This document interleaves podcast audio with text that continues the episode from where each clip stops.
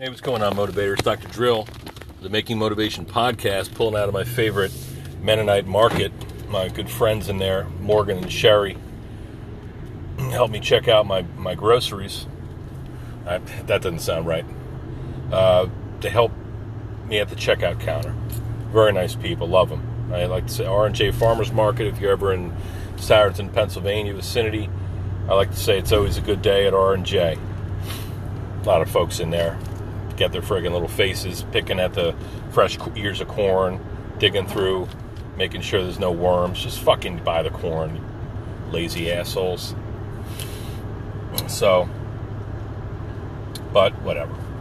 So let's see. I, I gotta uh, do a quick podcast because I've got some perishables in the car, and I am friggin' hungry as hell. Been a long stinking week for old Dr. O, Dr. Drill, whatever the hell you want to call me. Quite a bit of stress, but I persevered, and here I am at the end of it. As I was leaving R&J with my bags in my hand, uh, the girls, Sherry and Morgan, they were saying, yeah, it wasn't, oh, thank goodness. It was really busy in there. They're like, oh, uh, Jeannie just showed up. Oh, thank goodness. So it's not as bad as we thought it was going to be. And I said, just knee jerk reaction. I said, it never is. It never is as bad as you think it's going to be, right? Most of the things, the horrible things that uh, in our mind are going to materialize, they never really do fully, hopefully, most times. But uh, anyway, that was for them, for me as well as them, that recommendation, that advice. It's freaking 86 degrees out here, heading home, gonna have some nice lunch, see my family, got a nice weekend, once again after a long, long work week. Listen, the last patient of the day was a 90 year old woman from Arkansas. Such a sweetheart. Um, and we talk. I take care of her. She's all arthritic. She's got, you know, some miles on her. And so I take good care of her. She She's carried in there by an organization called Transnet, which is a big, like, bus service for senior citizens. If you can't drive, Transnet is a service that they provide I don't know you, what you pay. Maybe it's part of a Medicare service, but they'll leave her out there. You know, she'll be. They'll drop her off at nine, and then they're going to pick her up at like one or something like that. Something crazy. And in their defense, I'm sure they have a lot of pickups, a lot of people to take here, there, and everywhere, and traffic and all that stuff. I'm sure it's stressful on their end. But here's this poor woman sitting out there on my porch because she doesn't want to remain in the office. She knows we're going to close up for the afternoon so I came out and said, "Hey, what's going on? Why don't you come on in? Did you grab a cup of water? Or you want to use the restroom? You know, hang out." She's a good friend of mine, after all. She's like, "No, Doctor O, I, I want you to leave. I want you to, uh, you know, do not wait for me." She was she was very um, stubborn and uh, disappointed, upset that a the transnet was not there and that she was going to be an imposition to me. And that's what I think all older folks, that's that's their number one thing. They don't want to be an imposition on anybody else. They want to remain retain their independence, right? And so I everybody had left and she was still out on the porch and it's 80 for it's almost 90 degrees. I said, "Listen, you know, I'll, I'll hang out. I got some paperwork to do." And she comes in, she goes, "Dr. O, you need to leave. You have family, you have kids, and they're going back to school soon, and you need. She was really upset, and I could tell she wasn't going to take no for an answer.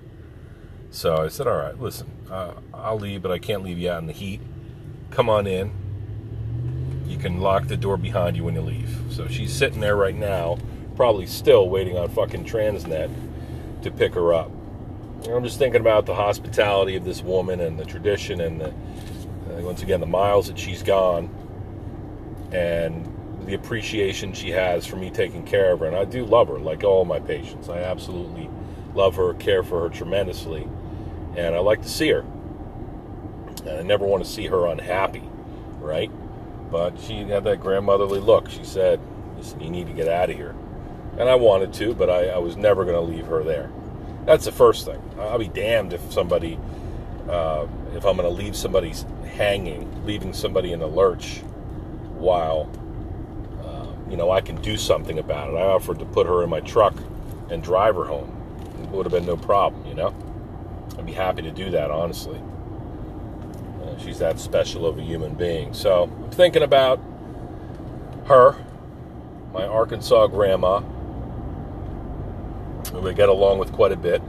And she asked me something. She saw my shirt. I, my girls just got me a new, uh, some new work shirts, like a breathable athletic attire shirt with a Reebok. I guess it's Reebok. They fit really nice. I like them, and I do feel like they are nice and breathable, so that's great.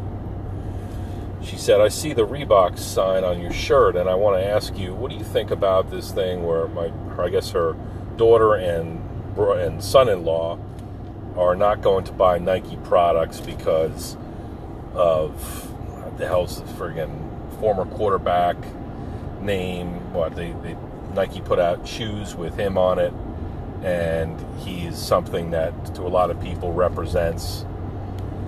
I don't know. I don't know You what. have three new text messages. Um, so, let me get my train of thought back. I don't know what people's problem with the guy is. He so he took a knee during the national anthem, which is like sacrilegious. I can try to kind of see both sides of the of the spectrum on that. You know, as a veteran, as a patriot, I care about our country, and I think that it's. Uh, I stand up, you know, tall as a friggin' erect Peter, and I face the flag, and I, I do. I am upset if somebody does not do the same, or they're got their hands in their pockets, or even just shifting in place. I don't care. You don't need to fucking salute or blindly, you know, uh, declare your obedience. But can we please uh, pay some respect to our flag? And you might not agree with everything, but let's do that. On the other hand, the guy's got a platform. He's it's his decision if he wants to make a political statement that uh, minorities, particularly black and brown people, are being shot and incarcerated, uh, prosecuted at rates that far exceed their light skinned peers. That's a fact. There's a lot of um, high profile incidents that have occurred, and you know, it's it's just kind of glaring. You know, we need to, despite our country being rather young, we still have some people who don't get it that this is everybody's country and that it's a melting pot. And even though they might be from Ireland, their ancestors, or Scotland, or Italy, or Greece, or the Middle East, or whatever, we still kind of, you know, maybe it's natural for people to sort the sort one another out in this pecking order based on skin color and intelligence and where they live and what language they speak, etc. Um, but I don't give a fuck if this guy's got a pair of shoes that um, are made in his with his namesake or with his message on it. That's Nike's decision. I don't have to buy Nike stuff. Um, but you know, I don't. It's not going to sway me if I see a nice pair of shoes or a nice work shirt or athletic attire. I'm going to buy the fucking shirt. To me, it's no reflection. It's not a general a generality about Nike that they're supporting this guy. But if that if you don't feel that way, then that's then don't buy fucking Nike shoes. Good luck on that. Also, consider this. Every textile that we fucking have in this country, almost every product that is made is no longer made in America. Even if the company is American, we all know damn well that companies are, or the products are manufactured in China and Indonesia and India, anywhere where it's the cheapest. And the forces that made that so, you can thank the people like friggin' the Donald Trumps of the world and the business tycoons who are trying to, you know, make a fucking buck. I can't blame them for making the decision to uh, to harness in some cheap labor, but there are some consequences. There's some some moral consequences, you know, that we're paying. But don't don't be. Um, it's a complicated issue. I'm not going to weigh into it entirely here, but in, in a nutshell, I really don't give a fuck about it. I'm only mentioning this because this little old lady asked me what she thought about it. I guess her family had uh, had been uh, talking about it, and you know, she seemed like a pretty reasonable person, and she agreed.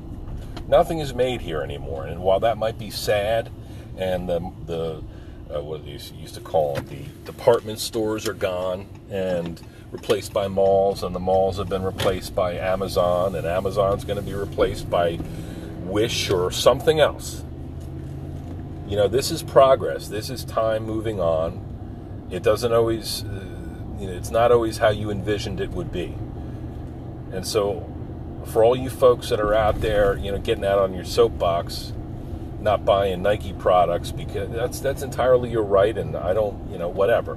But most of us don't really want to hear about this shit. You know, we are consumer culture, and we buy shit that's made in everywhere, but the United States at this point. And so, don't go thinking that you know you're uh, you're going to change the world completely by buying local and trying to find things that have stamped "Made in America" on them, because our American flags are all probably made abroad. That's the way I see that issue. I got to go home and freaking get a bite to eat. Starving here. Maybe take a ride on my e-bike, play with my dog. Love my family. You have a great week end and rest up. I'm going to do the same. Love and respect.